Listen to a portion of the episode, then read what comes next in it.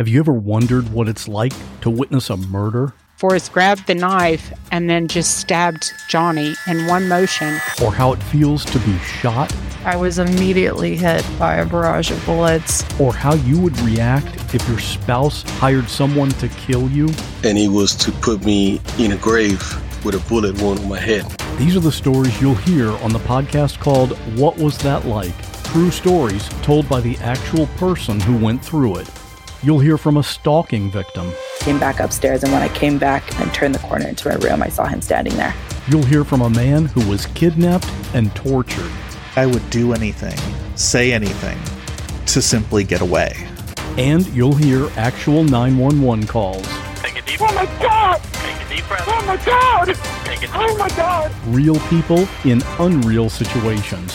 Search for What Was That Like on any podcast app or at whatwasthatlike.com. Darkcast Network. where the light shines brightest on our indie podcasts. Crime Con is going to be in Las Vegas in 2022, and it's gonna be super lit. We are pretty excited to be able to attend again and meet up with some of the folks that we met last year, plus meet some new true crime buddies, hopefully you. That's right. We'll be on Podcast Row with many other great podcasts. Plus, there's going to be tons of sessions, big personalities, and entertainment with plenty of opportunities to meet other like minded folks. Please join us from April 29th to May 1st. And did we mention it's going to be in Las Vegas? Viva Las Vegas!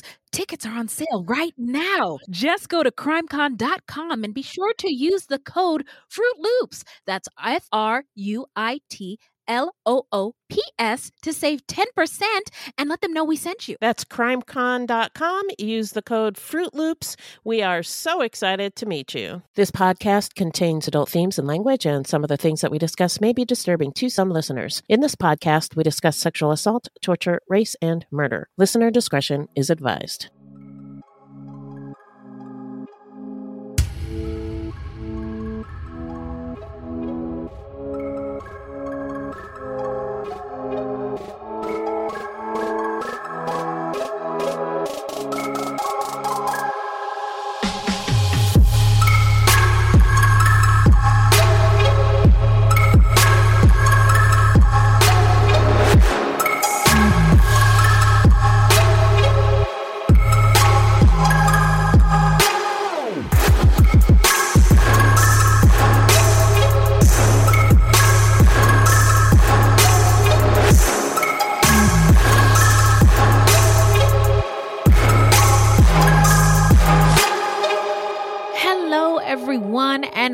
Welcome to Fruit Loops, episode 146. Thank you so much for listening. Bienvenidos, bitches, and Buiti Binafi. Uh, Fruit Loops is a podcast about true crimes committed by people of color and the victims that we don't hear or know much about. Contrary to popular belief, not all serial killers are straight, cis, able bodied white dudes. Oh, no, no, no, no, no way. Now, there are many well documented cases of serial killers of color, and Fruit Loops is a podcast all about them. We will take deep dives into the fascinating lives and crimes of serial killers and true crimes committed by people of color and the victims that the media and entertainment commonly leave out because the news is racist. Allegedly. And we are Wendy and Beth. She's Wendy, a black Latinx woman, and I'm Beth, and I just happen to be white. It's not her fault, y'all.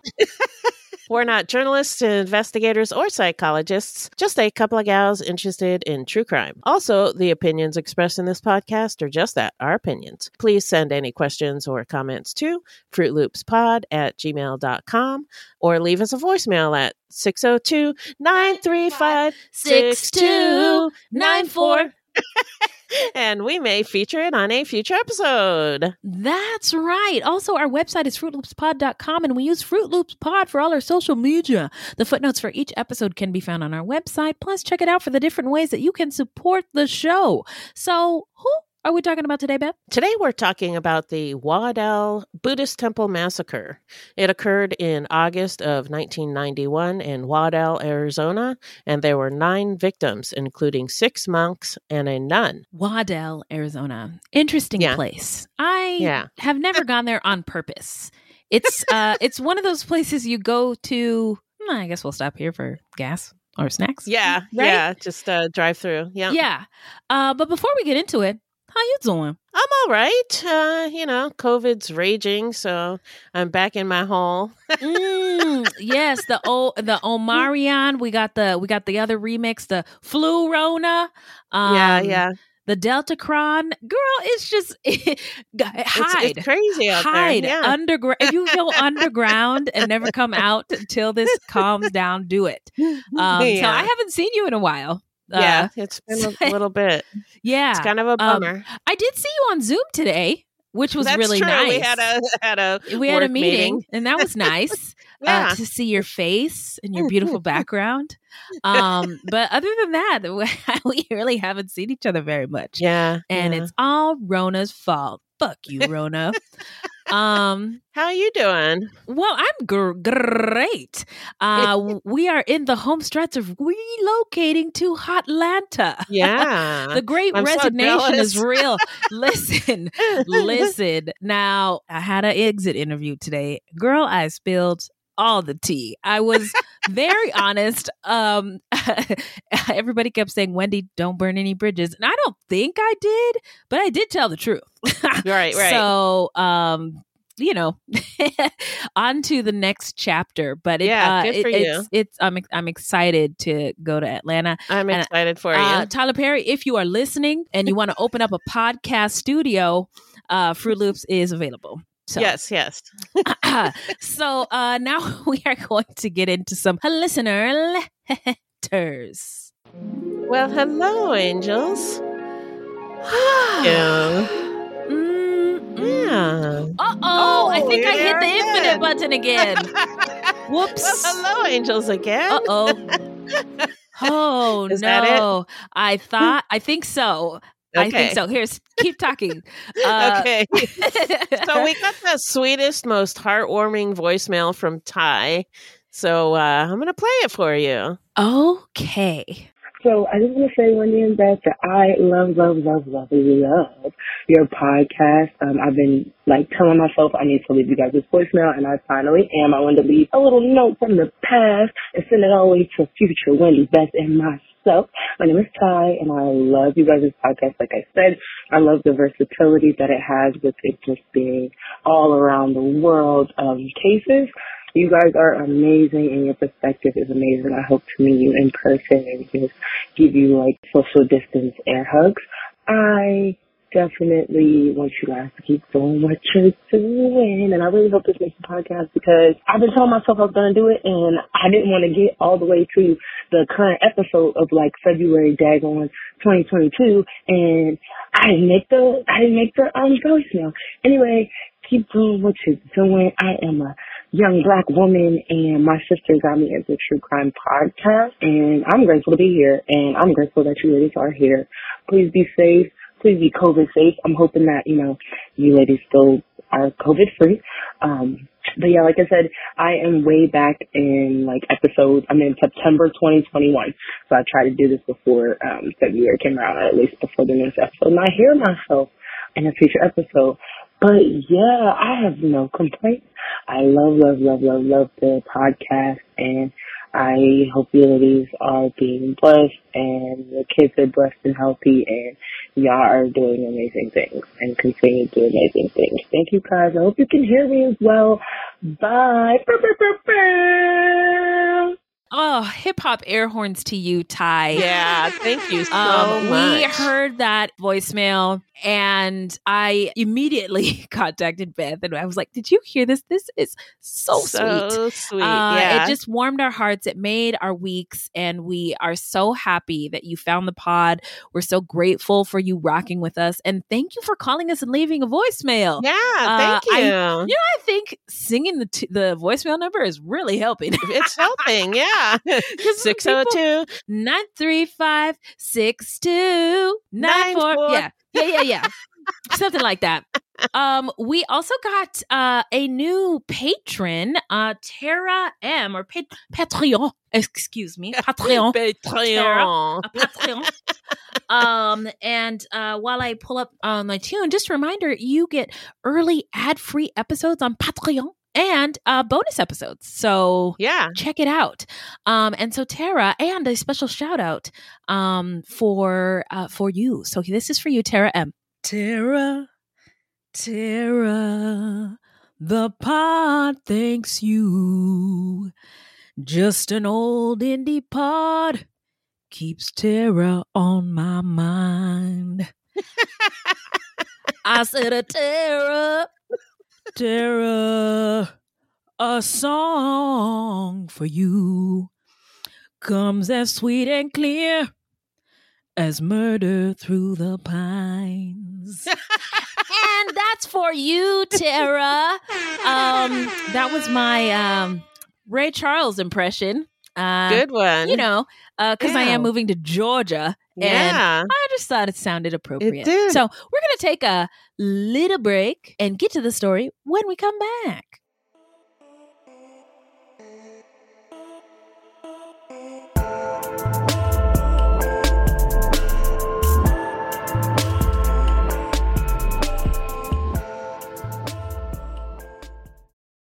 This podcast is sponsored by BetterHelp Online Therapy. People don't always realize that physical symptoms like headaches, teeth grinding, and even digestive issues can be indicators of stress. And let's not forget about doom scrolling, sleeping too little, sleeping too much, undereating, and overeating. Okay, so the copy here says to talk about my experience with stress. Oh boy, do you have an hour?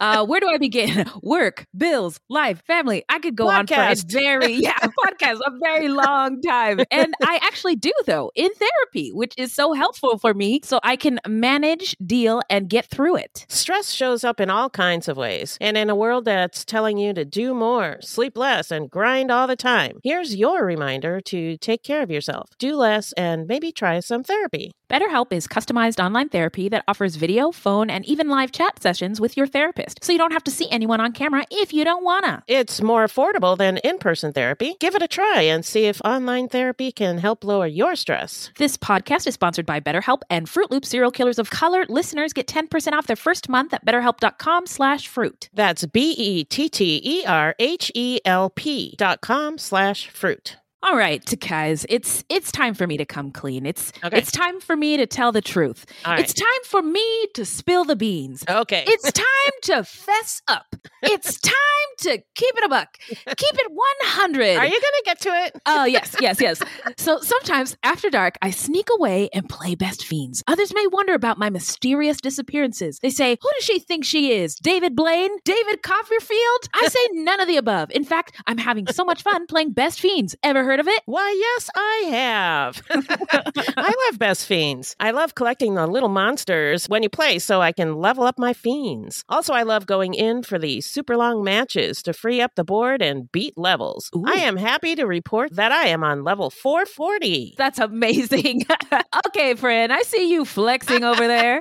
Now, Best Fiends is a free to download mobile puzzle game with thousands of exciting new levels for new adventures and challenges every time you play. I am on level 304. Beth, tell him about the offline play. Yes, of course. there is offline play, so you don't even need Wi Fi or the internet. Oh, good. So download your new favorite getaway, Best Fiends, for free today on the App Store or Google Play. You'll even get $5 worth of in game rewards when you reach level 5. That's friends without the R Best Fiends. And we're back. Remind us, Beth, who is our subject today? Today we're talking about the Waddell Buddhist Temple Massacre, which occurred in August of 1991 in Waddell, Arizona, and is the largest mass murder in Arizona history. Whoa. 1991, huh? Yeah. Um yep. I was looking up uh what the top songs were in 1991. Uh-huh. I wanna sex you up. Do you remember that one? and No. that's really the only one I recognize from this list. I do remember when this happened, though. The Oh yeah, because you were here. I was here. Yeah, I remember. Okay, then let's get It into was it. Let's first of all all over the news. Yep. I'll bet. Um, so let's get into some stats because that is an important part of the story. Here we go.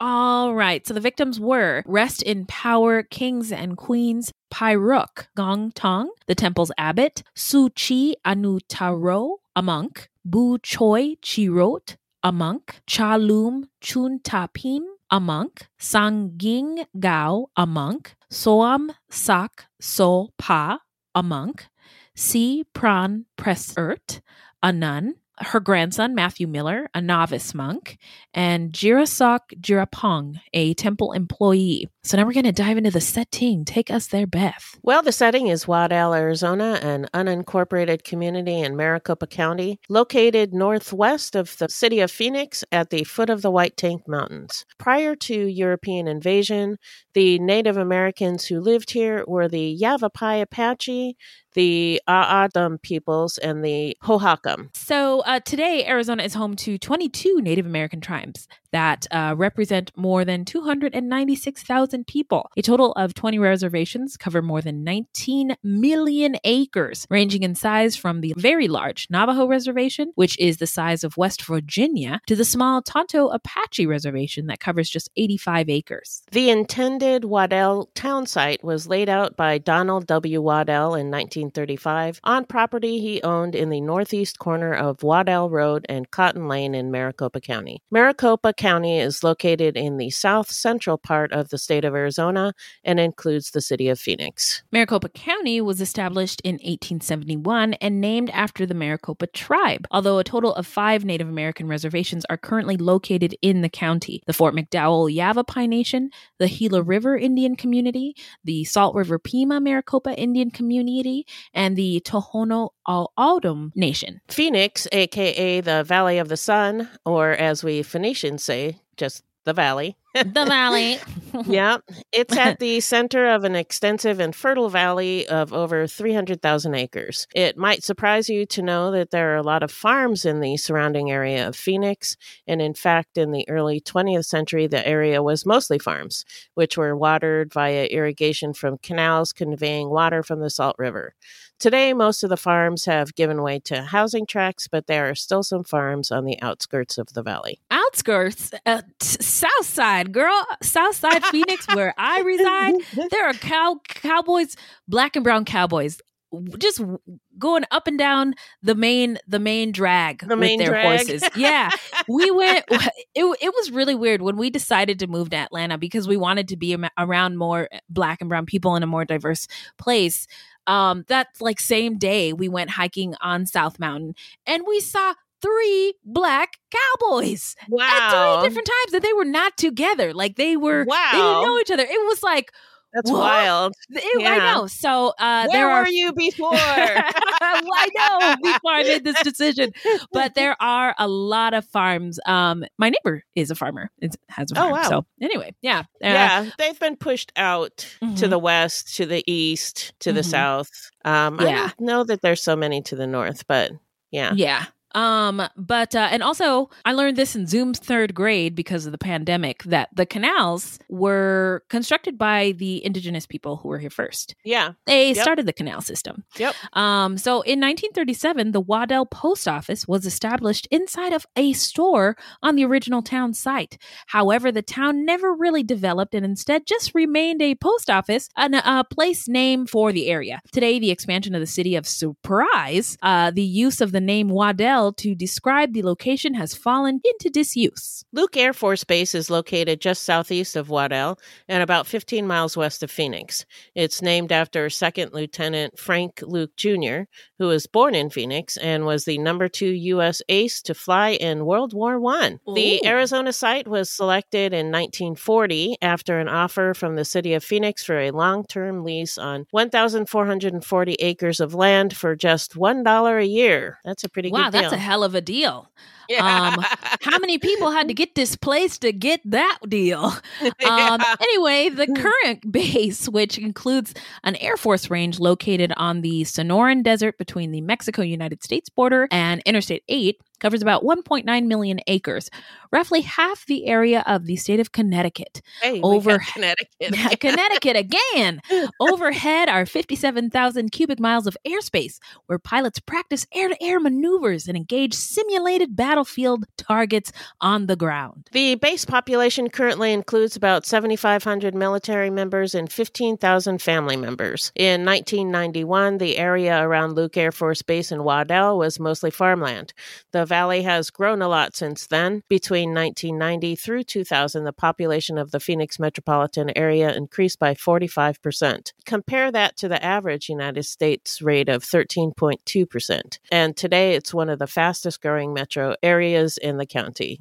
To which I say, boo. Whoa, whoa, whoa. Uh, why? Pump the brakes. Growth is good. no? Too many people. Oh, yeah. That is kind of a downside, but I used I used to take my kids camping up by Sedona. uh-huh. We would just go up on uh, like a Friday, just drive up there. We'd get a camp spot, and then we'd go hiking. And you Mhm, know, the mhm. Slide Rock is up there. We'd go to Slide Rock. Oh and, yeah, I love Slide Yeah. Rock. uh, you know, drive up north. You know, do do Yeah. all those kinds of things, and then come Yeah. home on on Sunday. Um, Mhm. You can't do that anymore. You can't. You Wait can't just drive up there and camp. There's just too many people. Everybody's oh yeah, it is crowded. It so- is very yeah. You have to reserve a spot like Yep. Yes, that's Yeah. true. That's true. Yeah. Um, but kind of exciting to be in a hot growing place. Although I'm leaving, so it's not my Yeah. problem anymore. yeah, yeah, fuck you. my bad. I don't want you to leave. I want everybody else. I want all these newbies to go away. what are we gonna do? Um, don't so, know. um, so there are gangs in um, all over the United States, and they've been um, documented in the Valley as far back as the 1930s. Um, but for decades, they've served more as uh, neighborhood protectors. According to Police Sergeant Paul Ferrero, quote, "It wasn't like you were in a gang; you were from a neighborhood. Um, there were certain neighborhoods you knew if you had no business going there, you wouldn't go, and that's uh, that's true. There are some neighborhoods in in Phoenix that police won't won't go um, because a they're not welcome, and the neighborhood protectors, quote unquote, will resolve whatever issue there is on their own. issues. Yeah. Those earlier gangs had a tight brotherhood in many of the neighborhoods, especially in those Latinx communities that were already bound together by family and culture. According to Helen Carter, who has a PhD in clinical psychology and worked in juvenile probation, quote, they existed to protect the neighborhood. Then they became kind of a cancer in the neighborhood, unquote. Yeah, but Helen Carter, what do you know? I mean, have you ever set foot in any of those neighborhoods? I appreciate the quote, but I just wonder how culturally competent this Dr. Carter is. Um, but anyway, according to Carter, street gangs flourish as old neighborhoods fall apart. Longtime residents move out, and the new arrivals have no real connection to the neighborhood. The west and south side of Phoenix, south side, uh, not coincidentally, the poorest and most overlooked areas of town have been um, predominant turf of valley gangs. And and I mean, I guess that's true. Um, but I've I've gang violence. I mean, somebody was murdered down the street last week. I'm not gonna lie, but it's not something I think about on a daily Daily basis, yeah. Yeah. In 1981, police documented 150 street gangs in Phoenix. About 85% were Latinx, 10% black, and 5% white. In 1999, there were more than 300 gangs on record in Phoenix, although only about three dozen posed any criminal threat. And Arizona's Thai community is small and scattered. According to the 1990 census, there were only about 1,300 Thais in the entire state at that time. Wat Kumaran is a Thai Buddhist temple in Waddell. The members, the members are practitioners of Theravada Buddhism, the most commonly accepted name of Buddhism's oldest existing school. Wat Kumaran had about 400 members and was the third largest Buddhist Thai community in the United States at the time. That's pretty rad. So I wanted to mention that um, the spelling of this temple, it's not what it sounds like, and I'm not really sure why, but uh, listening to a podcast uh, that did extensive research on this case, Oh, yeah. and the guy who did the research had somebody do the pronunciation for him, and they pronounced it Wat Kumaran. So that's how we're going to pronounce it too. Thank you, Beth. Um, what would we do without her? Um, so now we're going to get into the early life of the people involved in this case. Well, Jonathan Andrew Doody was born in Nakhon Nayok, Thailand on May 9th, 1974 to Kamal and Liad Kanke. His birth name was Virpal Kanke and his family nickname was Noi. Meaning junior or shorty. Unfortunately, Jonathan's father, Kamal, died when Jonathan was only six years old. His mother, Liad, could not cope after the death of her husband and was sent to live with her sister in Germany. Jonathan and his brother David stayed in Thailand with relatives. Liad's sister was married to a U.S. serviceman, and she was able to get Liad a job at the base in Germany. There, Liad met Brian Doody, a member of the U.S. Air Force. The two fell in love and married, and then Liad went back to Thailand to get her sons. The boys then went to live with their mother and stepfather in Germany. Brian Doody struggled with alcoholism and was verbally and physically abusive to Liad, which the boys witnessed. He also often punished Jonathan for his poor English. The family eventually moved to the United States, first to Georgia, and then finally to Luke Air Force Base in Arizona. Liad and Brian decided that the boys' Thai names should be changed to American names, and they were allowed to choose their own names. As a child, Jonathan was quiet and withdrawn and often got bullied and picked on by the other kids for his accent and inability to communicate well in English. He had a difficult childhood and got poor grades in school. But when the family moved to Arizona, he was able to take an English as a second language class and he began to excel. I feel bad when any kid is bullied. Just I, I know it's Yeah. a small part of the story, but oh, that Yeah. breaks my heart. Um, by the time Jonathan was a teenager, Brian Doody had quit drinking and repaired his relationship with his stepsons and his wife. Jonathan was doing well in school and became enamored with the military. He joined the ROTC and was commander of the ROTC Honor Guard and Color Guard. Uh, he was also active in the Civil Air Patrol, and uh, he liked orderliness and the predictability of the military. Jonathan went to Agua Fria High School, where he finally made a friend, Alessandro or Alex Garcia. Alex's father was a career Army sergeant who Alex believed favored his brother. Alex also gravitated towards the military and was also in the ROTC, but he was also the member of a gang. In 1991, Jonathan was 17 and living at Luke Air Force Base with his mom and stepfather. His friends called him JD. His family were members of the Wat Kumaran, a nearby Buddhist temple, and his mother often cooked meals for the monks there. Jonathan went to the temple only sporadically. His brother David, on the other hand, was very active in the temple. In Theravada Buddhism, most men spend some time living as a monk. A young man is initiated as a novice monk and then remains temporarily for several days to several months. As a novice monk, David spent three weeks studying at the temple in the summer of 1991. During that time, Jonathan occasionally visited the temple, usually to pick up or drop off his brother. Matthew Miller, the grandson of Foy Sri Pran Presert, one of the temple nuns, was also a novice monk, spending part of his summer at the temple before entering 10th grade at Agua Fria High School. Uh, so now it's timeline time. What do you got, Beth? In March of 1991, two men named Kwok Yin Kat and David Sun were arrested in Hong Kong for attempting to smuggle heroin into the United States by hiding it inside statues of the Buddha.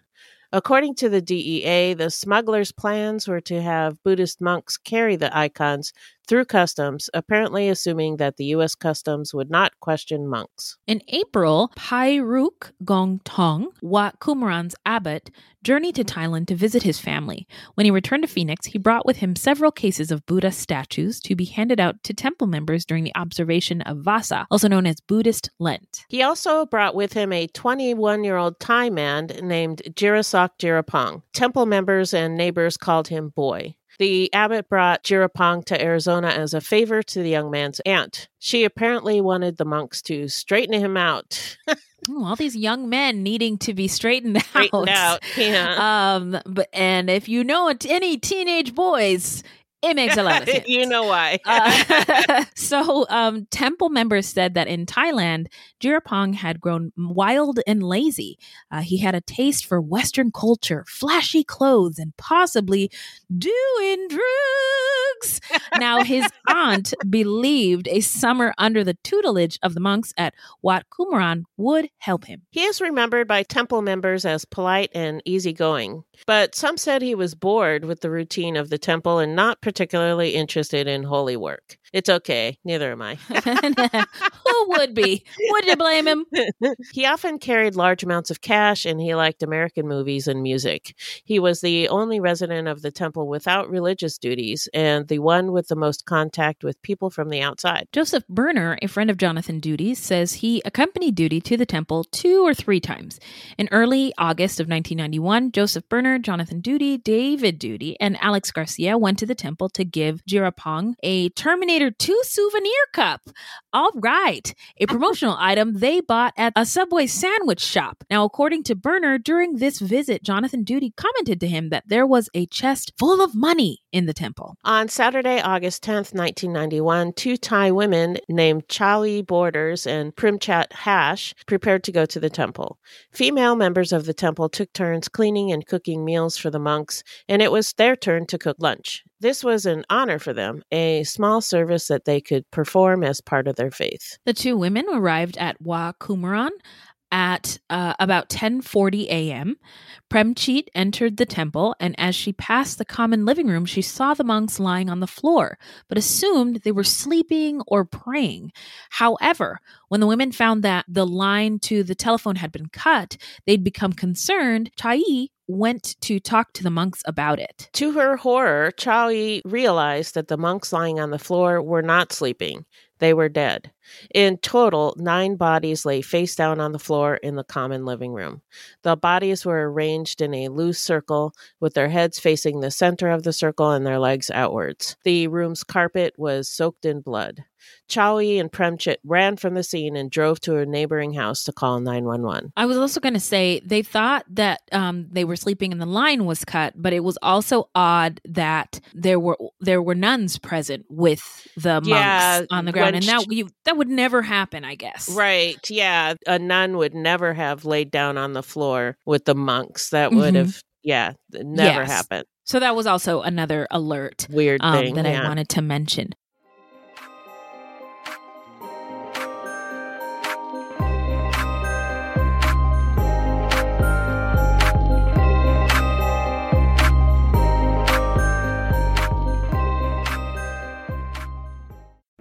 On the morning of August 1st, 1966, shots ring out from the observation deck of the clock tower on the University of Texas campus.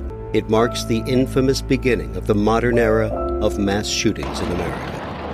You're listening to Stop the Killing podcast. Join us as we take you behind the crime scene tape to explain global mass shootings and mass attacks. I'm Sarah Ferris, but more importantly, this is Catherine Schweit, the former head of the FBI's active shooter program. I spent five years as the FBI's top executive looking for answers to the mass shooting crisis. I've been at the shooting scenes, I've traced heroic acts of bravery, and I've sat silently and listened to the heart wrenching stories from survivors. Amongst this horror, there is hope. We all hold the key to stop the killing. You just need to know how to unlock the door. Download Stop the Killing and be part of the solution. Search Stop the Killing on Apple, Spotify, and all the usual suspects.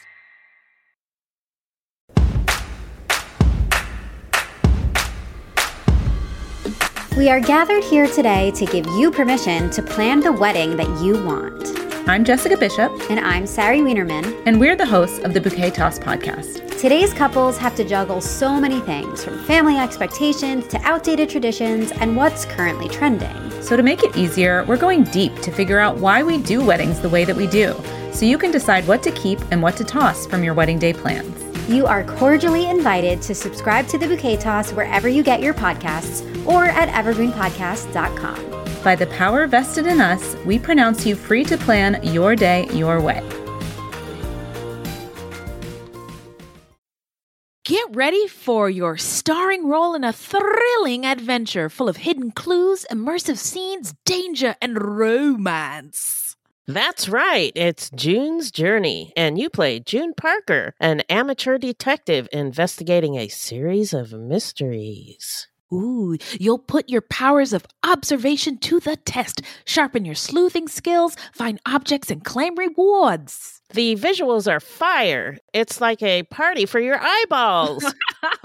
As you play this thrilling adventure full of hidden clues, immersive scenes with danger and romance in full force. Whether you're craving a good mystery or just need to get away for a while, June's Journey is the perfect game for you. It really is a sweet escape.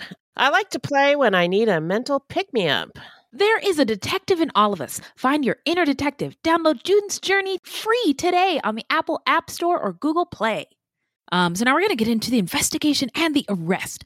So once police arrived to investigate, they discovered that all of the victims had been shot in the back of the head execution style. Some of the victims had their hands clasped in prayer above their heads. There were also shotgun blasts to torsos, arms, and legs of some of the victims. Investigators found 17 22 caliber shell casings and four shotgun shells. Later, based on ballistics, the FBI was able to identify the 22 used as a Marlin rifle. It's not a powerful rifle and it's often used for target practice or hunting game.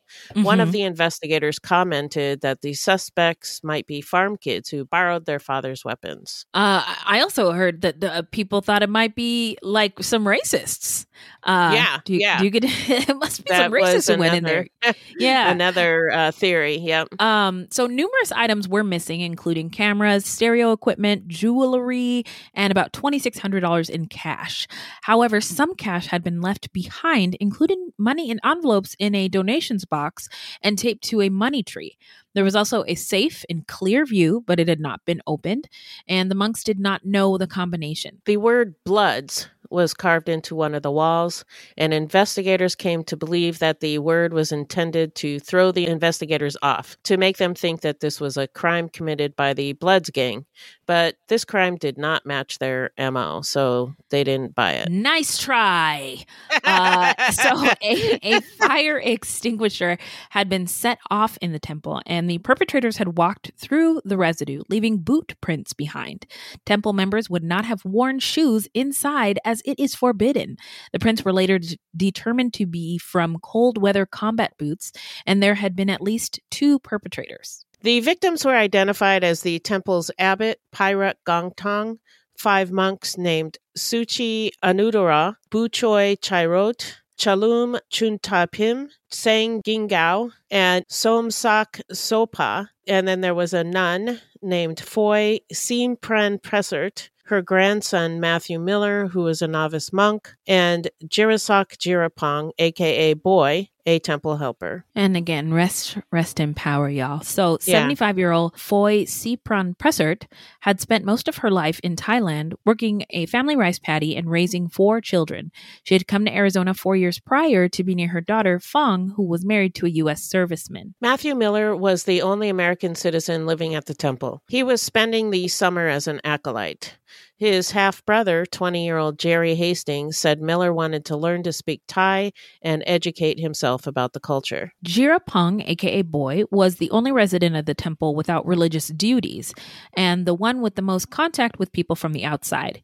He was the only victim not wearing the traditional saffron and orange robes of the clergy when he was killed.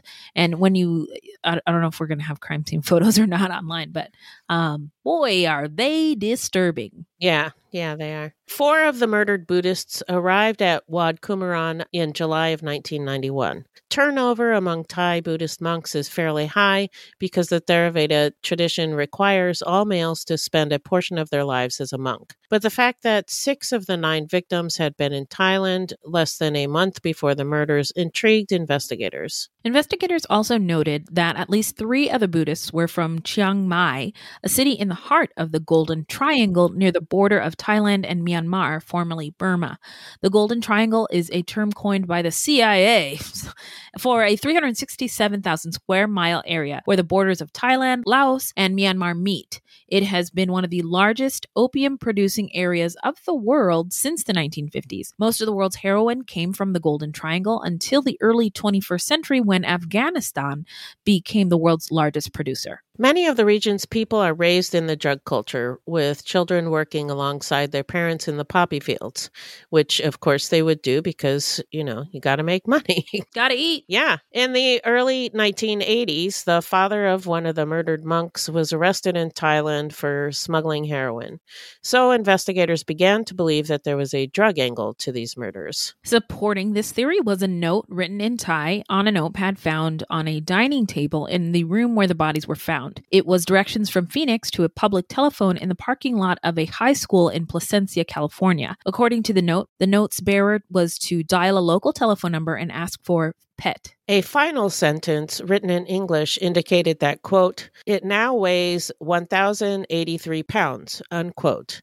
Investigators believe this sentence was a reference to what the U.S. Customs officials described as the, quote, largest heroin seizure in the history of the United States, unquote. I thought this was a, a stretch of a clue. But anyway, so in that raid, which took place in June of 1991 at the Join Sun Corporation warehouse in Hayward near Oakland, California, agents arrested five people and confiscated 1,080 pounds of China white heroin with an estimated street value of 2.5 to 3 billion dollars. Wow. Yeah, that's a lot.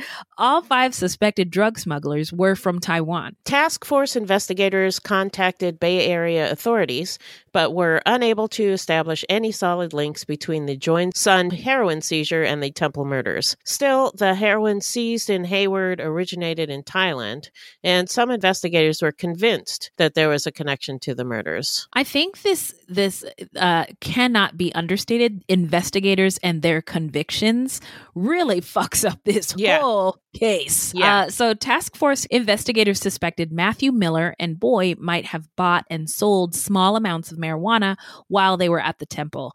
The telephone number of Jerry Hastings, Matthew's brother, was also scribbled on the sheet of paper with the Placentia number. So, investigators believe that the notes in English that were written on the pad were made by Matthew. Seven days after the murders, the victims' bodies were released to the Thai community. On August 17th, the Saturday following the discovery of the bodies, a week long wait commenced with the victims lying in state at the temple. Then all the bodies, with the exception of Matthew Miller and Foy Sipran Pressert, were flown to Thailand. Stories began to circulate that the Buddhists had been murdered by Asian gangsters, and their murders were somehow connected to drug trafficking. And investigators searched for evidence of drug dealing at the temple. And late on the evening of August 14th, 1991, two police dogs trained to detect heroin, cocaine, and marijuana were sent to the temple. Investigators waited until after dark to employ the dogs to avoid tipping off the press. The first dog was sent in and reacted to two areas inside of the temple. Then the second dog was sent in and hit on the same two places a long, low platform covered with blue cloth that ran along the north end of the sanctuary, and a filing cabinet in the abbot's room. Some of the Buddha statues that Abbot Pyrat Gongtong had brought back from Thailand were still in the temple the morning the bodies were found, but none bore any trace of illegal narcotics. Yeah, I think um, do- the dog sniffing d- dogs are great. We don't deserve them, but sometimes the the searches that they do where they react to something, I think are Something, completely yeah. subjective. Yeah. Um, so although the search turned up no drugs, a task force member said the dogs probably reacted to the sense of residual traces. He also said that while police consider drug sniffing dogs fairly reliable, okay, guys, their reactions are not conclusive. Thank you. They are, however, sensitive enough to react to microscopic residue. And the fact that two dogs independently hit on the same areas convinced detectives that something unusual had been there. You know what else I think is unusual? Maybe it was sausages. Yeah. I was gonna say- yeah, maybe I'm the right from the drone, or maybe I mean, maybe the dogs were racist. You ever heard that one? Investigators also found a trapdoor that concealed a plywood lined space near the recessed altar to the west wall of the sanctuary. The dogs did not react to the empty secret compartment, but it looked newly built, so may never have been used. Or, you know, it could have been a place to put valuables. Maybe I mean, but these, uh, man, these theories they come up with. Yeah, Uh, they, they got a lot. Come on, guys. Maybe it's more suitable for an imaginarium and less suitable for police work. Uh, hey, uh, Mr. Rogers is calling. He's interested in uh, using using your imaginations uh, for for a new show he's got. Uh, so, language was an obstacle in the murder investigation. Um, many temple members did not speak English. The investigators had to be schooled on social aspects of Thai culture, such as the fact that Thai people will smile even when investigators thought that they should be upset. That's a very Western, white American way of thinking. Right. Um, and investigators had to bring in people to interpret for them, and even a Thai ambassador was involved. Uh, the case garnered national and even international attention. In the meantime, two young men were stopped by security officers at Luke Air Force Base twice. They were Rolando Raleigh Caratachea, 16, and Jonathan Doody, 17. They had been stopped on August 20th and then again on the 21st. The officers were having some issues with teenagers on the base, and the two were stopped as part of an investigation into a reported shooting, although nobody had been injured. Uh, inside Catarachia's car, officers found a Marlin 22 caliber rifle, and the boys were told to leave the base and sent on their way. The officers had not yet gotten word from the sheriff's office, sheriff's department, that they were looking for the Marlin 22 rifle. But this information was put into a report that later made its way to the task force. And on September 10th, Caratachea was interviewed at the restaurant where he worked about his Marlin 22 caliber rifle. The detective told Caratachea that his rifle might be involved in a case that he was investigating. Caratachea apparently thought that the officers were looking for stolen weapons, and he agreed to turn over the rifle. When the detective retrieved the rifle at his apartment, Jonathan Doody was there and was also questioned. He told the detective that he and his friend Alex Garcia had fired it several times together, but that line of investigation ended because the detectives got a new lead. The rifle sat in a detective's office for weeks and was not even submitted for testing until October 21st, a month later. Wow. On September 10th, the same day that Caratachea was questioned about his rifle, the Tucson Police Department received a call from a man named Mike McGraw, known in his South Tucson neighborhood as Crazy Mike. Uh oh.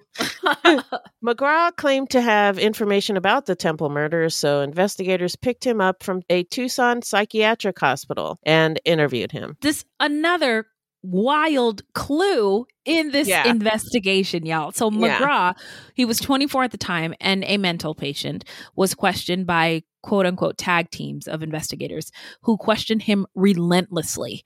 Um, and finally, he cracked and implicated himself and several others in the killings at Wat Kumaran Temple. McGraw said that he and four other men, Leo Bruce, 28, Mark Nunez, 19, Dante Parker, 20, and Victor Zarate, 28, drove to Phoenix and robbed a church. He said that he waited outside as the four other men went into the church for about an hour. When the men came back out, they all left. Um, I was gonna say there is a book called Innocent Until Interrogated about this Yep. case. Did you read it? Yep. I, I I just saw interviews with the author. I didn't read the whole thing. I read some of it, and that uh, podcast framed used that book a Brought lot. it up a, a lot, yeah. Yeah. But it just the um the uh, interrogation is also a huge failure in the In this investigation of yeah. this case. Um, but anyway, McGraw, Bruce, Nunez, Parker, and Zarate uh, were taken to Phoenix and grilled from 9 p.m. until dawn every day from September 11th to 7th. September 13th. And I believe they were all young men, right? All Yeah. under the Yeah. age of 24. Two of them were 28. Oh, okay. but um, Oh, yeah. but the Very other ones were there, but they were young. Yeah, yeah, Yeah. Um, and uh, they were also, I don't think um, any of them were white except for McGraw. Maybe Mike McGraw. Yeah, and he he is a mental patient. you know? exactly. Yeah. He's Um, vulnerable. Right, right. Um, and it just makes it even more troubling. Yeah. Um, Russell Kimball, the homicide chief for the uh, sheriff's office at the time, later admitted to the mistakes made by investigators, and he spilled all the tea. Go on, girl. He said the investigators pleaded, cajoled, threatened, lied, and fed information about the case to them. He said, quote, We hammered on those guys until we broke their will. It was as simple and as bad as that. After a while, they were willing to say anything, unquote. That's what happens in poorly run interrogations, uh, and it's just cruel. And uh, of course, anybody's going to say whatever they can to make it stop. Right. Yeah, and and they don't get anything out of it because people will give them false confessions and the real perpetrators go free. Is still out there. Yeah. Yeah. So, four of the men eventually told the detectives what they wanted to hear just to make it stop. And because they'd been fed information about the murders, they gave believable details. Bruce told investigators he had shot all the victims with his brother's 22 caliber rifle, which wasn't true. Right. And uh, Victor Zarate, the one holdout who did not break, maintained his innocence and was released. The f- other four men, McGraw, Bruce, Nunez, and Parker, who became known as the Tucson Four, remained in jail after signing confessions. But soon afterwards, they recanted the confessions, saying that they were coerced, which they were. They, yeah, they were, and I, I, I'm always baffled by people who are like, "Well, they confessed. Why, why would you Yeah. confess to something that you didn't do?" But people don't understand. They understand. were tortured. yeah, th- that this this kind of interrogation is is torture. Um, Awful, and that is why they do it. And if Yep. it happened to you, what would you do? Yep. Um, but investigators were certain that the crime had been solved. That is until ballistics came back on the 22 rifle that Leo Bruce had claimed he'd used to shoot the Buddhists. To the supreme disappointment of investigators, I like that. Who wrote that? That Eh, nice, nice job, Beth. It was ruled out as the homicide weapon. Investigators also could not find any boots that matched the boot prints at the crime scene or any other physical evidence. So let the Tucson 4 go. Did they do that? No, No. not right away anyway. The investigators on the ground also found alibi witnesses for the suspects, and they were starting to believe that the four men were actually innocent. But the higher ups would not hear of it. They Oh, were boy. sure that the Tucson Four were guilty. Lack of evidence be damned. How does that work in I don't know. I I don't just It's like uh, that. He's good for it. I just know it. I, I feel it in my heart. in my heart and in my gut. Yeah, and um, uh, that's uh, Jason Flom, uh, who uh, we- we've talked, we've shouted out his podcast, Righteous Convictions, um, and Wrongful Convictions on this show before, and he calls our justice system, um, really the injustice system because. Yeah. This happens really frequently, A lot more a than- lot than than we would like to believe. About yeah. Mhm. Yeah. On October 19th, 1991, two months after the Temple massacre, the body of 50 year old Alice Cameron, a legal secretary, was found in the bed of her pickup truck at Mesquite Campground, located northeast of Phoenix. She had been shot twice in the back. Alice was from Cave Creek, which is uh, uh, north of Phoenix, but she often went to this campground to relax. Police picked up a man named George Peterson who was camping nearby. Using similar interrogation techniques that they used on the Tucson Four, deputies obtained a confession to her murder. George Peterson, 45, a mentally fragile Vietnam War veteran, said he killed Alice Cameron. This was not true. Jesus. Again. Again. So the Maricopa County Sheriff's Department had extracted a total of five false confessions to murder in both cases. Sir fruckin' prize. The public was later outraged over the botched investigations and false arrests, and in particular with the Sheriff Tom Agnos. Um, and he was likely one of those higher ups who was like, nope.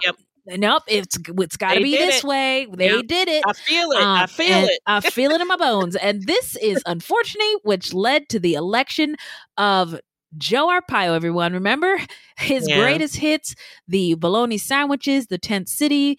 Uh, he, anyway, was a terrible human being Yeah. who was our sheriff for too long. He stayed uh, for six terms from 1993 to 2017. Uh, and talk, it, he was the worst. Uh, and Yeah. talk about going out of the frying pan and into the fire. oh, boy. Yeah, no shit. Wow. Hello, this is Gary Chahot welcoming you to check out the French History Podcast. Our main show covers the history of France from the first humans until present. If you liked Mike Duncan's The History of Rome and wanted a similar program covering the land of beauty, culture, and love, we are exactly that. We also host world renowned scholars who have delivered guest episodes on their specialties, including 18th century pirates, revolutionary booksellers in 20th century Paris, the special friendship between the Marquis de Lafayette and Thomas Jefferson, and numerous others. Learn what you love and listen to the French History Podcast today.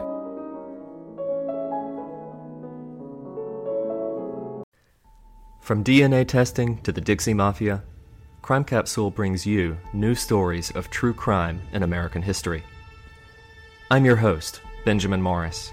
Join us for exclusive interviews with authors from Arcadia Publishing, writing the hottest books on the most chilling stories of our country's past. You can find us wherever you get your favorite podcasts or on evergreenpodcasts.com. Crime Capsule History so interesting, it's criminal. 3 a.m., the comedy horror podcast that holds weekly gatherings around the campfire.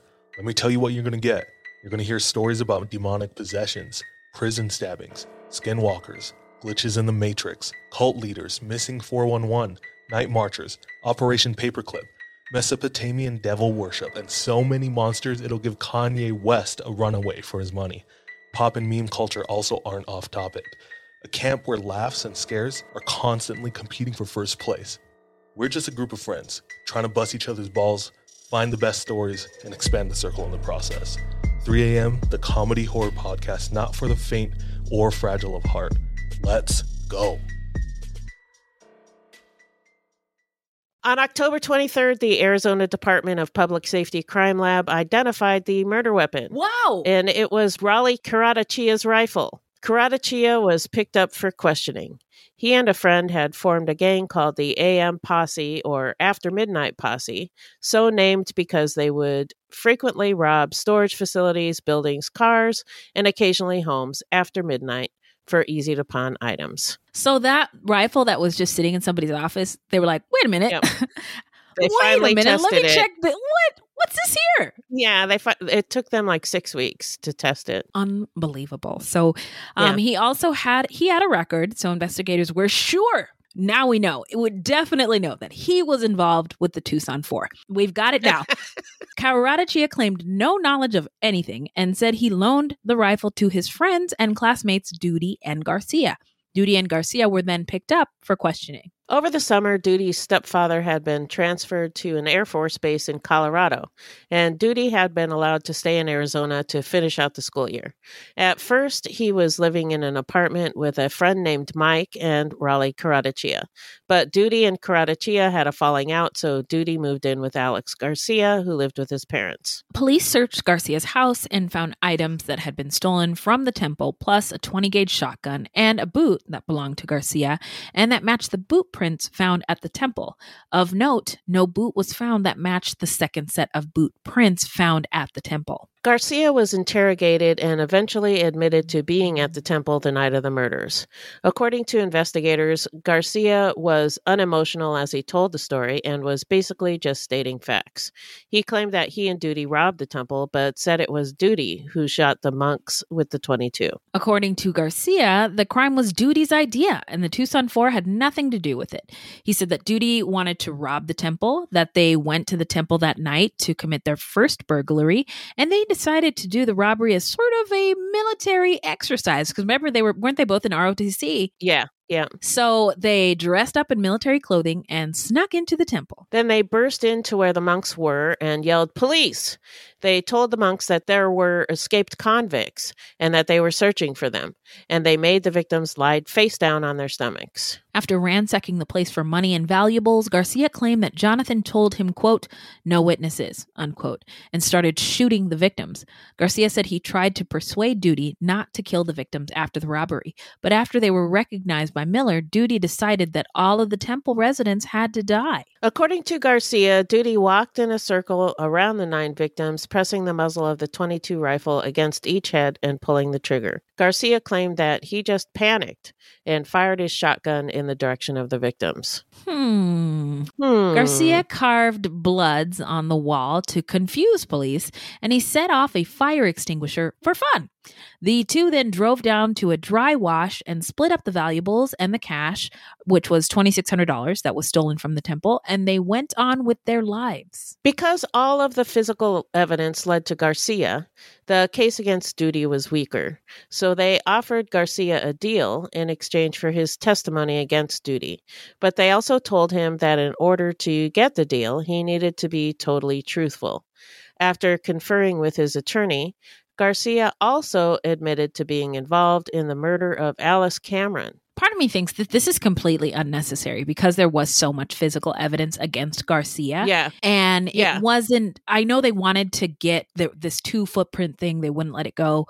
And they got one guy, but we, we got, we can't go on without getting the other one. It was, it just, um another failure Yeah. uh in my opinion but Right. the month the month after the murders garcia started dating a 14 year old girl named michelle hoover garcia was her first boyfriend and she became infatuated with him her family did not approve of him but she was allowed to see him under supervised condition On October 17th, Hoover stole her father's gun and her mother's truck, and she and Garcia snuck out to the desert to do some target practice. But the truck got stuck in some sand, and they couldn't get it out until the morning. And rather than go home to face the wrath of her parents, Hoover decided to run away with Garcia. never a good idea um no. Yeah. What are you going to do? yeah I, I i mean i totally get it you don't want to get in trouble so you run away or you you lie especially when you're young it But don't do seems like the- yeah you- Just but go you, home. you live and you Just learn you just it. it's it's so much better if you just if you just Go tell your parents if Yeah, you just, just go home and do the right happened. thing yeah Yeah. uh, so the pair ended up at the Mesquite campground, but they were out of money. So they decided to find someone to rob. They met Alice Cameron at the campground and engaged in conversation. When they found out she was camping alone, they decided she was a good mark. Hoover had refused to have sex with Garcia, but he found another way for her to show him that she loved him. He told her that she had to kill Alice in order to prove her love for him. They waited until dark and then crept up on Alice, who was sleeping in the bed of her pickup truck. According to Garcia, Michelle shot Alice twice in the back, but Alice did not die right away. Garcia and Hoover waited for over one hour for Alice to die. God. Then Yeah. they stole Alice's wallet, which contained a dollar and some change. An attempt was made to use her bank card at an ATM, but they were unable to extract any money. Had police bothered to look, they would have seen photos of Garcia and Hoover taken at the motherfucking ATM from this attempt. Yeah, it's just why would you not look at the why would you not look at those? What the I- I- fuck? in, ni- in 1991, I, there's no excuse. If this Yeah. was, uh, you know, any other decade where you know CCTV or cameras wasn't like wasn't a thing, I would say, okay, I, I think I get it. I get Uh, that. Yeah, but, mm, yeah, not today. they not yeah, they could have they could have solved it so much sooner. Anyway, They sure could have. Garcia and Hoover were gone for five days when they were found in Payson. Since they were considered just runaway juveniles, they were only questioned minimally, and their parents were called to pick them up. When Michelle's parents came to get her, she cried and told them she was real happy they'd found her. Alice Cameron's body had been discovered in the bed of her truck on October 19th, but nobody connected the runaways to her murder until Garcia told the police about it. So back to the Temple murders. Jonathan Doody and Alex Garcia were arrested for the murders on October 26th, 1991. The heat was then turned up on Doody. Good Arizona reference. the heat was then turned the heat was then turned up on Doody. Doody was subjected to intense interrogation by the same group of officers using the same fucked up techniques that they had earlier successfully used to quote unquote break down the Tucson 4. According to Valley lawyer and author Gary L. Stewart, author of the 2010 book Innocent Until Interrogated, quote, Doody was arrested at 9:30 p.m. on a Friday night, put in a holding cell until midnight, and then they started the interrogation. It went all night and by 6 a.m. the next morning he is starting to be incoherent. You can hear it on the tape. He is crying and petrified. He has two adults playing the good cop bad cop routine. He was in there almost 13 hours. Unquote. And he was 17 and so Yeah. a like kid. did anybody call his parents No. um so doody finally told police what they wanted to hear he agreed that he'd gone to the temple that night with garcia but he didn't admit to shooting anyone he claimed caratachea and two other boys were also there The Tucson Four were released, uh, finally, on November 22nd, 1991. All but McGraw sued the county. In 1994, Leo Bruce and Mark Nunez each got $1.1 million. Dante Parker got $240,000. And George Peterson was released on January 6, 1993, after spending 14 months in jail. for the murder of Alice Cameron. Wow. This is such a fucked up story. It is. It just keeps Ugh. going on and on.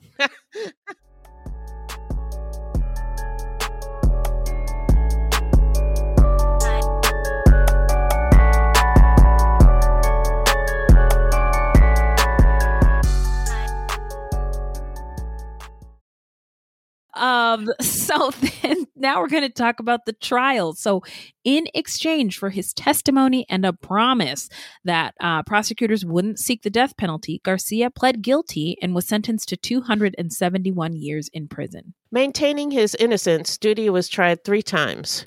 In his first trial, defense attorneys argued Garcia was lying and only implicated Doody to avoid a death sentence. Prosecutors said both men were equally culpable and that Garcia had no reason to fabricate his story. Wait a minute. Did you guys see what Garcia had done? What he had did? Okay. Uh, so on February 11th, 1994, Doody was convicted of murder and sentenced to 281 years in prison. Now remember, Garcia, Garcia got 271 Right. and Doody got 281. The case drew national attention. Doody's treatment at the hands of interrogators brought in Alan Dershowitz. In 1995, Dershowitz, working with lawyer Peter Balkin in Phoenix, argued to the Arizona Court of Appeals that Doody was wrongfully deprived of his parents' presence during the interrogation. He also argued that the Miranda warning against self incrimination was improperly administered and that Doody's confession was not voluntary. Doody's conviction was overturned in 2008 and again in 2011 by the Ninth U.S. Circuit Court of Appeals. Prosecutors could not seek the death penalty in his retrials because of a 2005 U.S. Supreme Court decision that prohibits authorities from pursuing that punishment against defendants who were younger than 18 years old when the crime occurred. Doody went back on trial in August 2013, which resulted in a mistrial. In January of 2014, at the end of his third trial, Doody was found guilty of nine counts of first degree murder, nine counts of armed robbery, and one count each of burglary and conspiracy to commit armed robbery. Defense attorney Maria Schaefer told the judge that Doody had expressed remorse for what happened to the victims, but, quote, he wants everybody to know that he did not do these crimes, unquote. The judge imposed nine life sentences with a chance of parole after 25 years and ruled that they be served back to back, though he gave Doody credit for the 22 years he'd already served in custody. The judge also sentenced Doody to 12 years in prison for each of the nine counts of armed robbery, 12 years for burglary, and nine years for conspiracy. All of those sentences run concurrently, but after the life sentences are completed. So, yeah, what's the okay. point? yeah. Class 1 felonies like first degree murder are no longer eligible for parole due to the Truth in Sentencing Bill, a state law that was passed by the Arizona legislature in 1993 that dissolved the parole board in the state of Arizona. Whoa, wait a minute. Hang on. We don't have a parole board? Uh, not for the not for these types of crimes. No. oh my god. Girl, you need to get out of here too. I mean, the, the only reason I say that is uh, Beth and I are very unlikely to commit Any uh, or be involved in any crimes, but how easily and swiftly what somebody else says can have you f- finding yourself in an interrogation room but but after listening to this story it seems terrifying way too Yeah. easy yeah and if if things don't go your way. You don't have the money to get out of it. You don't know your rights. You're fucked. Um so oh boy. That was a i just hurt my neck snapping it so fast. Uh, so in 1993, the sentence of life with the chance of parole after 25 years was eliminated by the Arizona legislature and replaced with life with the chance of release after 25 years. If not sentenced to death or to natural life in prison, these inmates are given a life sentence with the possibility of quote unquote release, which requires the Arizona governor to either pardon them for their offenses or issue a commutation for their sentence. Unlikely. Very unlikely. Yeah. Let's see Ducey do Yeah, that. No, there's no fucking way. Under the old law, prisoners were guaranteed a hearing before the parole board after serving 25 years. Under the new law, there is no guaranteed hearing. Prisoners must instead file a petition with the Board of Executive Clemency, which can then recommend a pardon or sentence commutation, but only the governor can grant them. Oh boy, this is depressing. So between 1993 and 2016, in at least 248 cases, judges imposed life sentences that included the chance of parole after 25 years. 90% of those sentences were the result of a plea deal, and many of the prisoners were unaware that parole did not exist for them. That's fucked up. That is so fucked up. So, although Arizona no longer has any mechanism to grant parole, technically, the earliest doody would be eligible for it would be in 175 years From now, 101, 175 years from from, when now. he was sentenced. God damn. So let's get into where are they now? Uh, normally I have more ving and vigor when I say that, but kind of a this story bummer. really brought me Yeah. down. Uh, so I'll tell you, Rolando Roli Caratachea died on April 7th, 2007 at approximately 2 a.m. in a single car accident on a secluded country road in the West Valley when the car he was riding in struck a power pole. When officers arrived, they found his body approximately 150 feet from the car. It looked like it, it had been dragged there, and his flip flops were found on the passenger side of the vehicle. An autopsy showed that Caratachea had twice the legal limit of alcohol in his system plus amphetamines. He died of blunt force injuries to his chest. The driver was determined to be a 12 year old boy who survived What? the crash. Investigators still don't know who dragged Caratachea's body from the car. Wow. Oh, that's a Um, crazy Garcia story, is- too. That is, I didn't, I really didn't see that one coming. I this story is I nuts. Feel like I, yeah, I feel like I need to process All like, of this. Yeah. I, I'm, I might just sit here in front of my microphone after we stop this recording and just stare at the screen, thinking about what what what is this? So Garcia is currently currently housed at the central office, which may be in Florence or Phoenix. Uh, we couldn't tell. But the good news is that he will never be released. Jonathan Doody is currently housed in Florence prison in the central unit. He still maintains his innocence and says he did not commit the Temple murders. Michelle Hoover pled guilty to the murder of Alice Cameron. She was transferred to adult court and was the youngest woman ever sentenced to Arizona prison. She got 15 years and was released in 2008 at the age of 31. By the way, these records are not things that the, the state of Arizona should be proud Right, of. right. right. Um, the youngest woman ever Yeah, in our state. Yes, transferred to adult court when she was she committed a crime when she was 14. Yeah, awesome.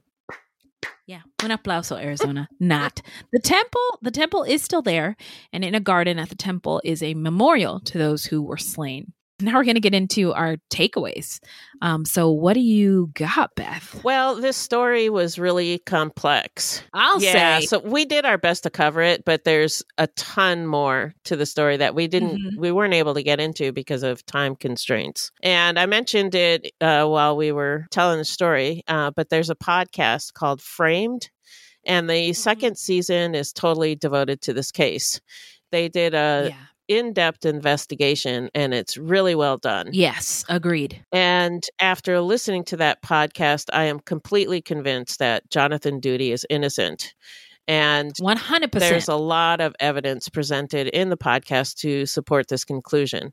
I have no doubt, really. Mm-hmm. Yeah. I think the real perpetrators were Raleigh Caratachea and Alex Garcia. Same. Alex was afraid of Caratachea, who by all accounts was a really bad dude. Yep. Uh, Framed podcast plays a lot of the interrogation tapes. So I thought I wasn't sure if it was the real kids or It's the actors because the quality was so good. and And some of I- them, and I- some of them it was bad. Yeah, Yeah, yeah, it was the real, the real tapes. Yeah. I didn't know that. Thank yes, and uh, Raleigh Caratachea is one cold, manipulative motherfucker. you. Mhm. His Yeah. voice and the way that he talked reminded me of Israel Keys. I don't know if you listened to any of his. He's a serial killer from Alaska. He is okay. Yeah, well, he's dead. He's dead now. But there's Oh. a podcast called True Crime Bullshit, and uh, uh-huh. uh, they have so many episodes about Israel Keys, and they played a lot of his uh, interview tapes and and just the way that he Oh. talked and his Uh-huh. Even the timbre of his voice was the same. Whoa. Yeah. It, it Whoa. was kind of weird. yeah. Whoa. Wild. Okay, OG of True Crime Flex. okay. So anyway, back to Alex Garcia. Um, I think he Yeah. was afraid of uh, Caratachea, and so instead of Uh-huh. snitching on Caratachea, which uh, could get him killed, Mhm. Garcia, who all of the evidence pointed to as obviously one of the perpetrators, Yeah. told investigators that he did the crime with Jonathan Doody. Yeah. And it was probably easy enough to recount the crime and then sub in Jonathan for Raleigh. Yeah. It seems to me like Alex is actually a budding serial killer. Yeah. I got that impression. Yeah. He Mhm. participated in the in the temple murders, but also either killed Alice Cameron himself or pinned Michelle for it. Uh, Michelle confessed to the crime, but who knows? I'm I wasn't 100% convinced yeah. she did it. She was Yeah. 14 or 15 years old at the time of the crime and easily Yeah. manipulated and she was infatuated Yeah. with him so who knows Mhm. um and Yeah. people at the time were really upset that she only got 15 years i read like letters to the editor and stuff like that um Oh, dang. Deep dive alert. and they were pissed um but oh. she was a juvenile Yeah. I, I but I have to think of the time too. 1993. That was when they were talking about super predators and shit. So Oh Oh my god, I didn't even think Yeah. about that. Super predators, war on drugs, Yeah. war on gangs. and so they were kids are listening to violent rap music. Yeah, these yeah. kids they're all going bad. Yeah. Yeah. So I think that's why that happened. Although I couldn't say it wouldn't happen again today. you know. Uh, well, down is up, up is down, everything's, everything's fucked up. yeah. But what's really infuriating to me, and I think to you too, is how the sheriff's office interrogated all of the suspects in this case. The Tucson Mhm. Four, Doody, everyone. It was uh, pretty Yeah. fucked up. Yeah, they really should be ashamed of themselves. For sure. And uh, why the crime was committed, I, I don't really know for sure. I think it started out as a robbery and then became a Mm-hmm. murder when Caratachea decided that there needed to be no witnesses. Mm-hmm. And the fact that Garcia set off the fire extinguisher for fun says a lot, anyway, to me. How come? This crime was fun for them. They were having a good time. Huh. Oh, like party, Yeah. like confetti. Yeah, they like, also, another thing that they did was pour soda over one of the computers. Like, why? Oh, for yeah. no reason, you yeah. know? Yeah, just They being were just bad. having fun. Um, yeah, it's our AM yeah, gang. Or- yeah, did I the yeah right? the after Yeah. midnight gang. Yeah. So um, I think someone needs really needs to make this story into a Netflix series because it would make a really good one It would make a really good one. And I would also think it would make a difference in for justice for, for doody. Jonathan Doody. Yeah, Yeah, for yeah. um, somebody f- needs so to bring this case to light. more Yeah. light to it. Yeah. Yeah. And I think Frame did an excellent job. I think that book did an excellent job. Maybe our show will help. Yeah, but Um, somebody but needs I to think make more Netflix people talking series. about yeah. it. Yeah, Netflix will do it. Come on, Netflix. We've been telling y'all for years. You need to make shows about all this stuff. Um, uh, I uh, I couldn't agree with you more, Beth. I wanted to ask you a little bit more about your memories at the Right. time. Um, I d- does anything stick out? Well, it was shocking. Fucked up. Yeah, it was Yeah. shocking. Um, I just kind of at the time just took it as they told it to me. I thought Jonathan Doody was guilty. You Yeah, did at the time. Interesting. Yeah, Yeah, because that's that's, what they told me. Right, right. Um, yeah, the me- I, th- I think the media also has a little hand to play in how this story. Oh um, yeah. the legs sure. that this story got at the Initially. I was going to do this um this episode on Jonathan Doody, and then I started reading the story. I'm like, holy shit, this is Yeah. fucking crazy, and he's not even guilty. So Doody ain't do it. Yeah. That's what I thought when I, when I started researching yeah it. and uh but a lot of the articles that i read um and and there was some there was a uh i think it was a can't remember what the name of the video was but they all they all they're all like yeah yeah these two guys did it together because they were in the ROTC and they were playing army man and all this stuff and um Just the narrative. yeah, the narrative completely was wrong. wrong. Yeah. And So Mhm. when I listened to the podcast Framed, um, my Uh-huh. mind was completely blown. Mine too. When you told when you told me about it, I was like, "What a whole series? Yeah, yeah. Uh, and it was oh they my gosh, it, so it, much it was breathtaking. on this. Yeah, an amazing Yeah. job. And I and I I loved the flex at the beginning where he was like, I've read every piece of paper about this case, heard every podcast, seen every documentary, and there's a lot of misinformation Yeah. out there. So if you want to know the truth, here Yeah. it is. I was like, oh, cracking my knuckles, buckling up. yeah, and Uh, even really before good. he revealed uh, towards the end that he thought Jonathan Doody was innocent. Um, I Mm-hmm. don't remember how many episodes in I was, but he's just going through the facts. He's just telling us the facts. Yeah. That's how he does it. He Yeah. just he gives Mhm. you the facts. He gives you the facts, and then at the very end, he tells you his opinions. And as he's going through all of the um, evidence, I'm like, wait a minute. It oh yeah, sounds Uh, uh, like episode one or Yeah. two. I was like, Raleigh duty guy. Raleigh Caratachea has to be the one who did it Yeah. with Alex Yeah. Garcia. Yep. Yeah. I could not agree more, and I'm I'm really glad that podcasts exist. Um, I love I, that's the part I love about true crime when ra- wrongs um are brought to light. Right. Um, I uh, yes, Netflix, please, Beth. I agree. Also, I don't think you can talk about this story and not talk about race, culture, and the fuckery of the police, Right. which um, I, I think I've made my feelings about um, throughout the, this entire storytelling. Um, but the cultural competency and the lack thereof of not only the police but the media, I think, plays a part in it. Um, I I remember seeing a YouTube video when the f- four women on, on the jury against doody read all of the counts guilty, guilty, guilty, guilty. And she was a white Yeah. woman. And I was wondering, was there anybody of color of or anybody of Thai descent, anybody with knowledge of not non-American culture and and customs who was on that jury? And if there wasn't, I'm pissed. yeah. Uh, I, so I don't think D- uh, Doody did it. Maricopa County juries tend to be white and very old people. Um, so I would not be surprised if it was an all Right, white jury. Also, um, Garcia clearly Garcia and Cat Cat Cataratucci.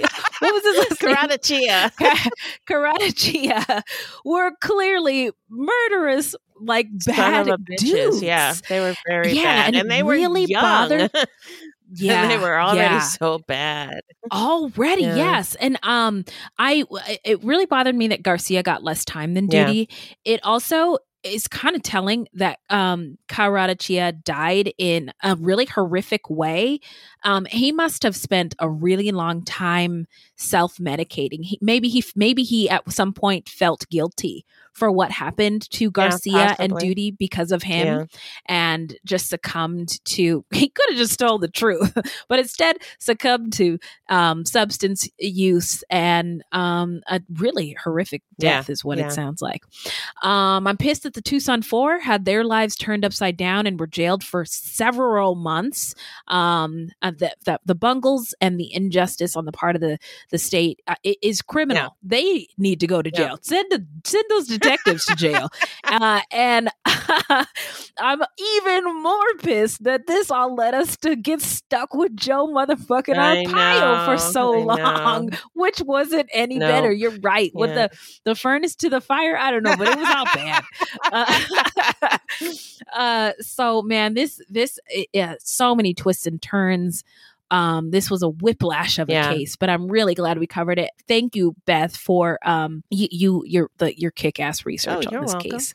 Um, I'm just uh, I'm just I'm just happy to be here. Uh, so, so now we're gonna get into how not to get murdered. So if you love true crime and you don't want to die, here's a tip for you. this segment is not intended to be victim blaming. We thought of this segment because I read somewhere that a lot of people listen to true crime because they want to know what they can do to be safer. This is not meant to blame the victims, it's just learning from other people's experiences. And uh, guess what? We don't have anything today, but I think it's times like these that we need to reach out to our fruities and tell Yep. us if you have any tips on how Yeah, um, not to get in. murdered. If you have any um, close calls, or um, if you know of somebody who um, uh, uh, has uh, a- a good uh, how not to get murdered story or tip, give us a call 602 935 6294 or get at us on social media. We um, would love to hear from you on your thoughts Yeah. on on what to do to Definitely. be safer. Um, because this is a true crime community. Amen. Yeah. Um, so now it's a good time to get into the shout out portion of our show where we shout out any content by or about any people of color, LGBTQ, any marginalized or oppressed groups, um, eh, disabled peoples, anybody, um, and uh, any true crime goodies. I just wanted to shout out the podcast Framed, which we already did, the most comprehensive telling of this case of all time. It's true. Um, uh, and um, this new true crime podcast, The Shadow Girls, Ooh. about the victims of the Green Oh, River wow. Killer. I'm hooked. Yeah. And uh, I didn't know anything about the Green River Killer. Uh, apparently, it, he killed a lot of people. Yeah. But this is What do you this know? is this. What do you know? Would you believe it, girls? Uh, this is just about the victims, which I think is a, an incredible um, uh, way to tell, Tell the story. Um, Yeah. I'm, I'm here for it. It's Yeah, it's it's uh, really well told, well produced, and it's wherever you get your podcast. There's four episodes out Nice. as we were recording this. All right. What do you got? Subscribed. So I wanted to shout out the Gilded Age on HBO. It just started. There's one episode out. It's by the same guy who brought us Downton Abbey, which I loved. So I know, oh, I know my nerd is coming out. Oh, surprise, surprise! I Not actually interested. I hate period Yeah. pieces, but I love I loved Downton. Oh, did you really? Loved it. Oh wow. Yes. Okay, Loved so the, you're going to love the Gilded Age. It's very similar. Okay. Okay. And it has a woman of color as one of the main characters. Get out of here! No, it's true. yeah. Okay.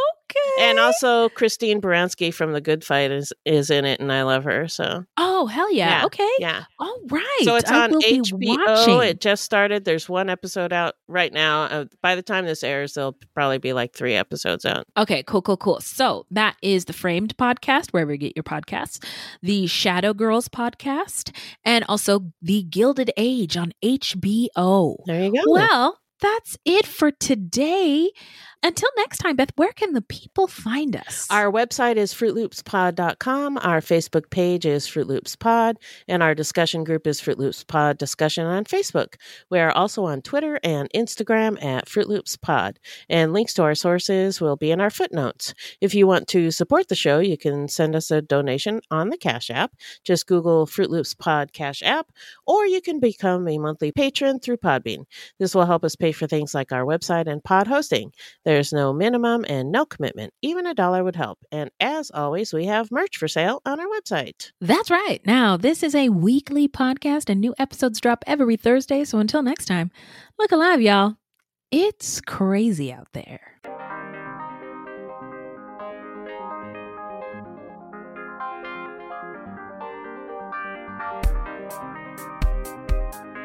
A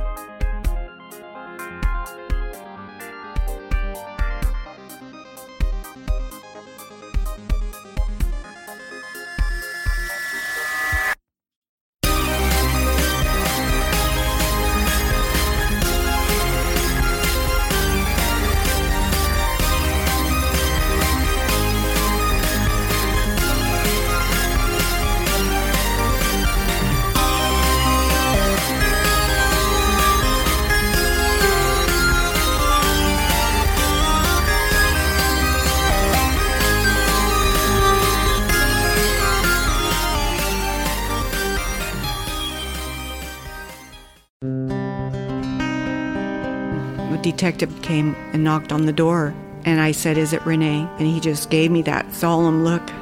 It was the worst day ever. The Proof podcast is back with a new case and a new season. 23 years ago, 18 year old Renee Ramos went missing. Her body was later found in an empty Home Depot building on the edge of town. I don't think that they arrested the right people. It's about time somebody's trying to do something.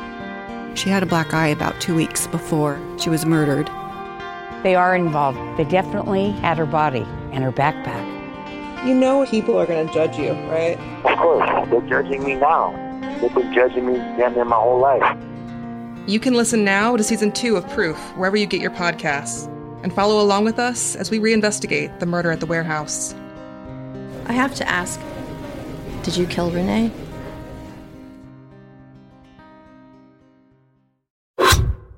So when the scammer uses the hypnotic method of building rapport, then they create dysfunctional, delusional reality.